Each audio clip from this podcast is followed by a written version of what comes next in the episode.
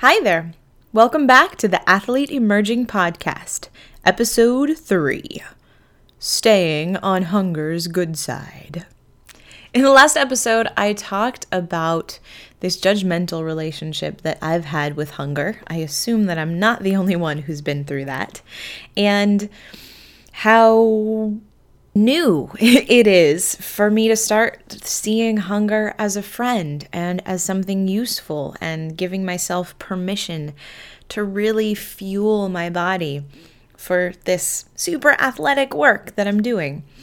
So that's fun. That's it's new. It's still a little scary sometimes. Um, the wiring has been in place so long, feeling that taking control over food and over hunger is the way to go. That being a little bit more responsive and listening in a really non judgmental way is a challenge that requires a little bit of courage. But I'm excited to be embarking on it. And I wanted to do this episode as a bit of an addendum or a episode 2 of exploring the question of hunger. I'm sure it'll probably come up a lot more during this journey, but I'm already ready for the second episode about it. Because while it's all fine and dandy making friends with hunger, and I love this philosophical notion and I'm enjoying playing with it, I did have one of those days last week that pop up where hunger came on as an insatiable beast with a fury. And I haven't been starving myself.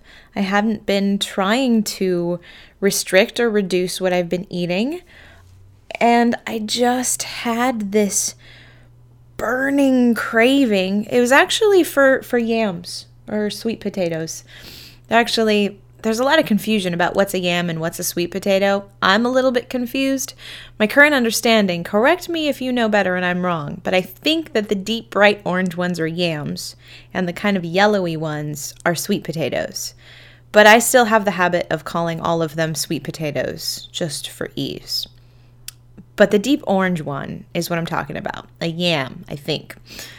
I really wanted a yam. I'd had a work, rough workout. Rough. I loved it. I'm not to lie. I loved every minute of it. I am crazy about these killer hard workouts. But it had been a really challenging workout, as they all have been over the past week. And I had came home and had one of those Trader Joe's broccoli, coleslaw, white chicken meat salads in the past, one of those Trader Joe's salads could sometimes even be two meals, and I'd feel perfectly fine about that. I, I loved the days where I felt satisfied with half of a Trader Joe's salad. But today, I came home. I did have some protein shake after that workout. Came home, had this salad, and I was still hungry. And I really wanted a yam. And I started thinking, okay, gosh, well, I guess I guess I need to be putting more complex carbohydrates in my body because it really feels like that's what my body's asking for. Couldn't find anything around. I had some couple days old brown rice with some Indian food in the fridge. Going stale rice didn't sound very good.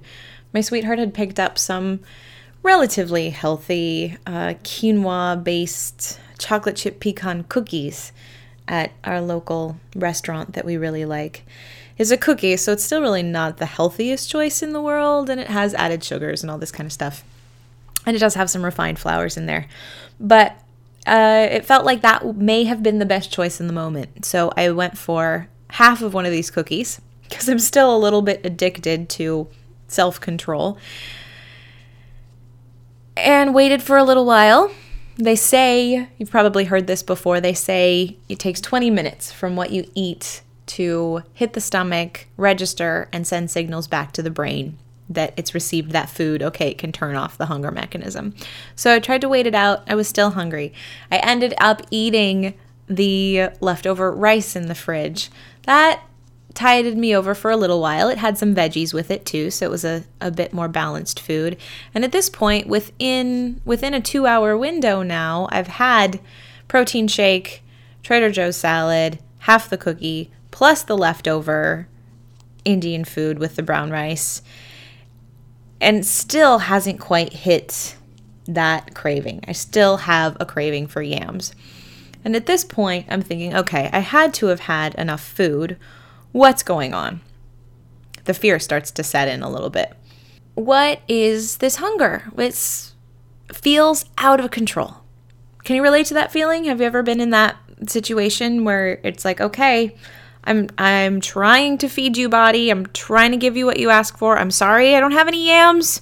I'll go to the store. I'll buy yams tomorrow. Please accept one of my substitutes. Why are you still hungry?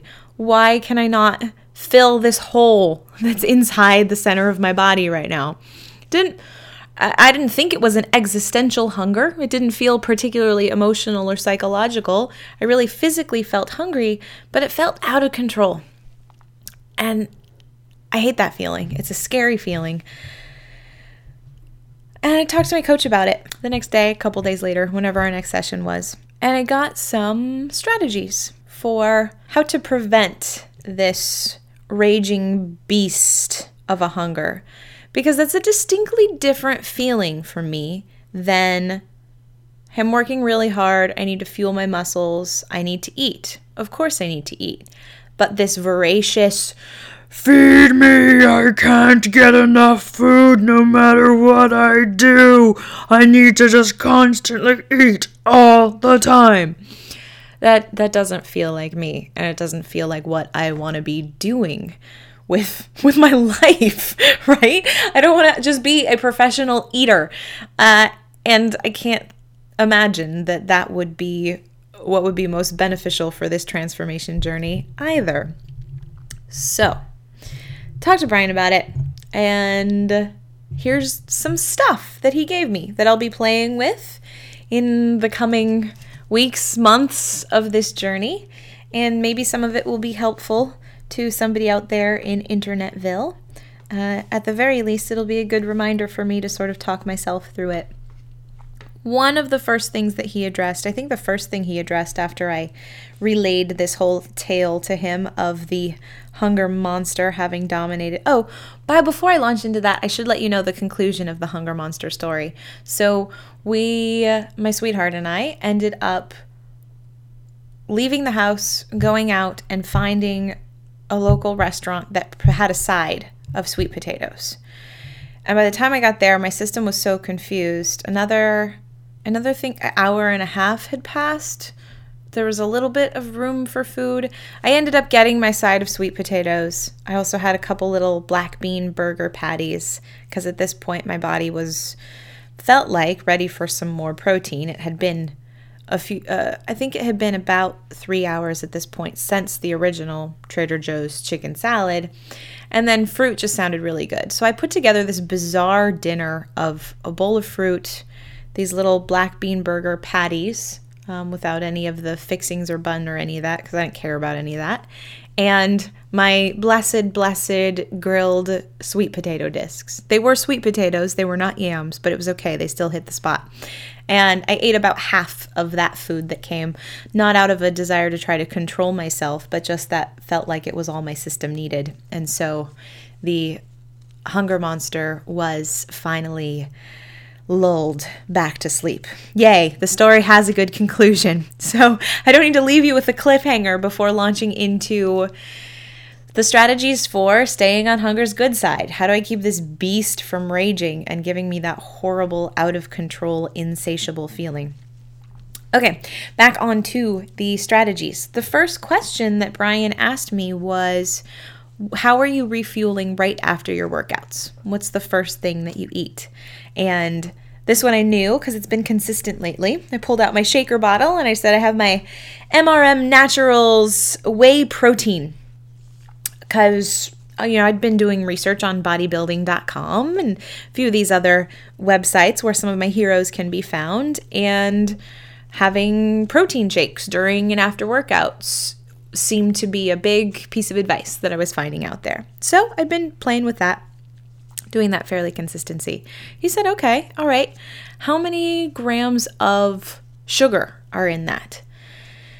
And I remember looking at that on the label, and I've been experimenting with trying to keep my added sugars low based on a few different systems recommendations lately.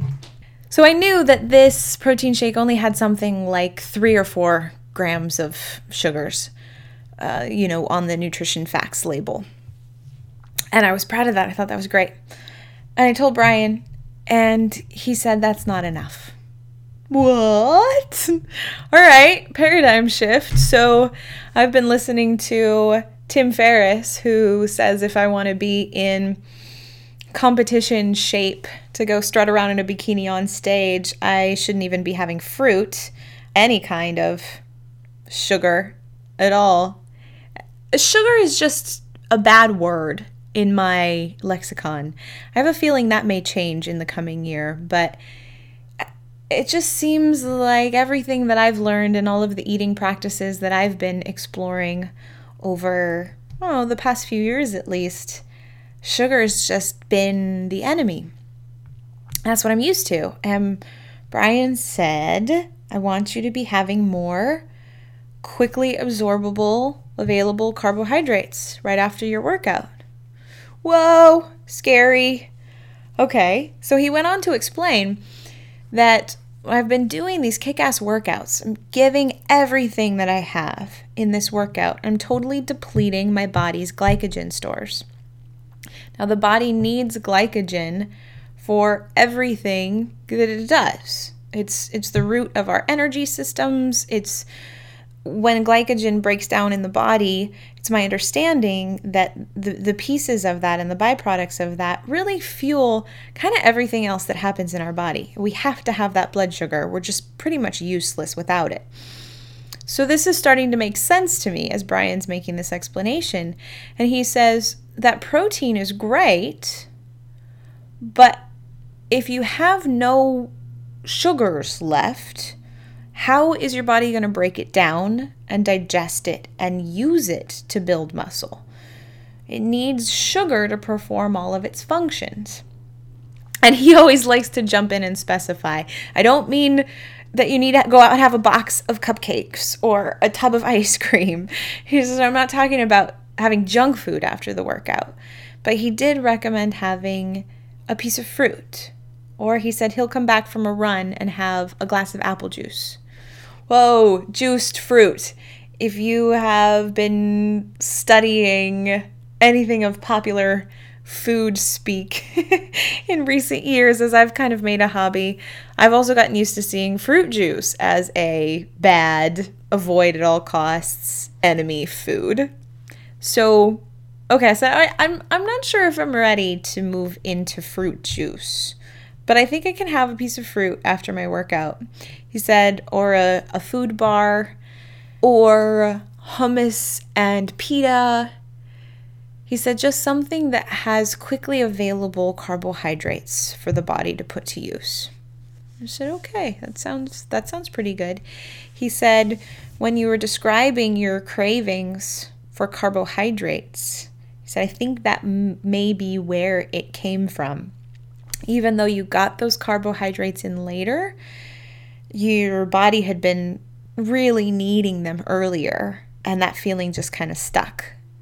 And that took us into our next topic of conversation, which was what he coined the red zone around hunger. And this can be for a particular food, like it is in my case for having some sort of quickly available carbohydrate after a workout, or it can be in timing of food in general. And I'm more familiar with it in terms of timing because I feel like that's a concept I was introduced to several years ago. But in terms of like right after workout, specific food is a new piece for me and is a helpful reminder around timing. The idea of the red zone is that you hit that point, you know, where you're hungry and you're hungry and then you're hungry and then past a certain point, even when you do eat, you don't experience fulfillment from it. It's like it can never really satisfy you because it's too late. And you might eventually get the stomach filled up. But Brian was even saying for him, sometimes the rest of the day just feels off. if he's gotten into that red zone with his hunger, cross that red line. So that's another thing that I'm on the lookout for. I'm experimenting with erring on the side of eating too soon, too early, too much, too much readily available carbohydrate, all of these things that I'm used to making bad, as opposed to erring towards the side of not enough bioavailability right now of what my food eat is, what my body needs, excuse me, and eating too late and getting into that red line where I'm kind of just at a loss. Another thing to know about the red line that I'm playing with is being aware that if I do have a off day, I don't bring my food with me, I can't get to a healthy choice in time, and I do get into that red zone, that it's okay to A, forgive myself for that. Oh my goodness. To stop and take a big breath. And know that it's okay to be human and to make food choices that aren't always perfect. And then to just know that the system may feel a little bit off the rest of the day. I may be getting weird hunger signals. And to just be mindful and forgivenessful, forgiving around that too. You know, so that I don't spend the rest of the day beating myself up for feeling off or saying, oh, what's wrong with me? Or trying to constantly fix this weird feeling of hunger, but just knowing that it's there because I redlined and that the body will find itself back in balance soon enough. So, those were my after workout and throughout the day pieces. The one other piece for staying on hunger's good side and preventing this raging beast from emerging that Brian asked me about was about how much water I'm drinking, which I've trained myself to be really on top of. It's always between 80 and 100 ounces. But he asked when I'm drinking it also, which for me is throughout the day, starting with about a glass in the morning and one of the things that we're playing with, and we'll see if it has any effect for me, is increasing that morning water a bit. So he said, he said, doesn't mean you have to, he, he knows me. Check this out. He knows me pretty well by now and how I will take a recommendation to the extreme because I want to do it right. He said, you don't need to go and have 64 ounces of water within your first five minutes of waking up. oh, okay, good. All right, I don't need to do that. So there's there's one guideline. He said you're doing a glass of water in the morning right now. Try just pushing that to a glass and a half. Let's see if we can get that body a little bit more hydrated right off the bat. He did say, All right, your water drinking sounds like it's stellar, but when you first wake up is the optimal time for your body to be able to use that water because it's the most dehydrated and your stomach is also the emptiest that it will be throughout the day. So you're hitting it's hitting on an empty stomach and your body can do absolutely whatever it needs to do with that water and put it to work right away. Which totally made sense to me. And given the the axiom that we've all heard about the body confusing thirst for hunger. You've probably heard that one. The idea is that we're so chronically dehydrated that we oftentimes think that we're hungry when actually we're thirsty. And we'll go reach for food when water would actually be much more effective.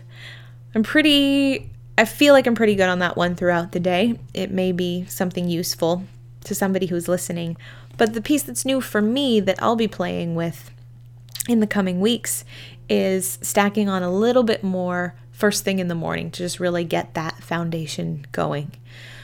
I'm going to talk more in the future about that starting the morning because Brian and I went on to talk further about that. But the water is really, I think, the important piece that I'm playing with right now for keeping hunger something that stays friendly so that I can be friendly with it throughout the day. So, a little kind of review. It's having a little bit more water first thing in the morning, it's making sure that I get readily available natural sugars, natural carbohydrates in some form right after my workout, and making sure that I don't get into that red line as much as possible, being forgiving of myself if I do, to keep the hunger monster at bay. So that's my new challenge, my new exploration for this week. Hopefully, there's something useful in there, and I will continue to keep you updated on the journey. Say goodbye to the hunger monster. Thanks for listening.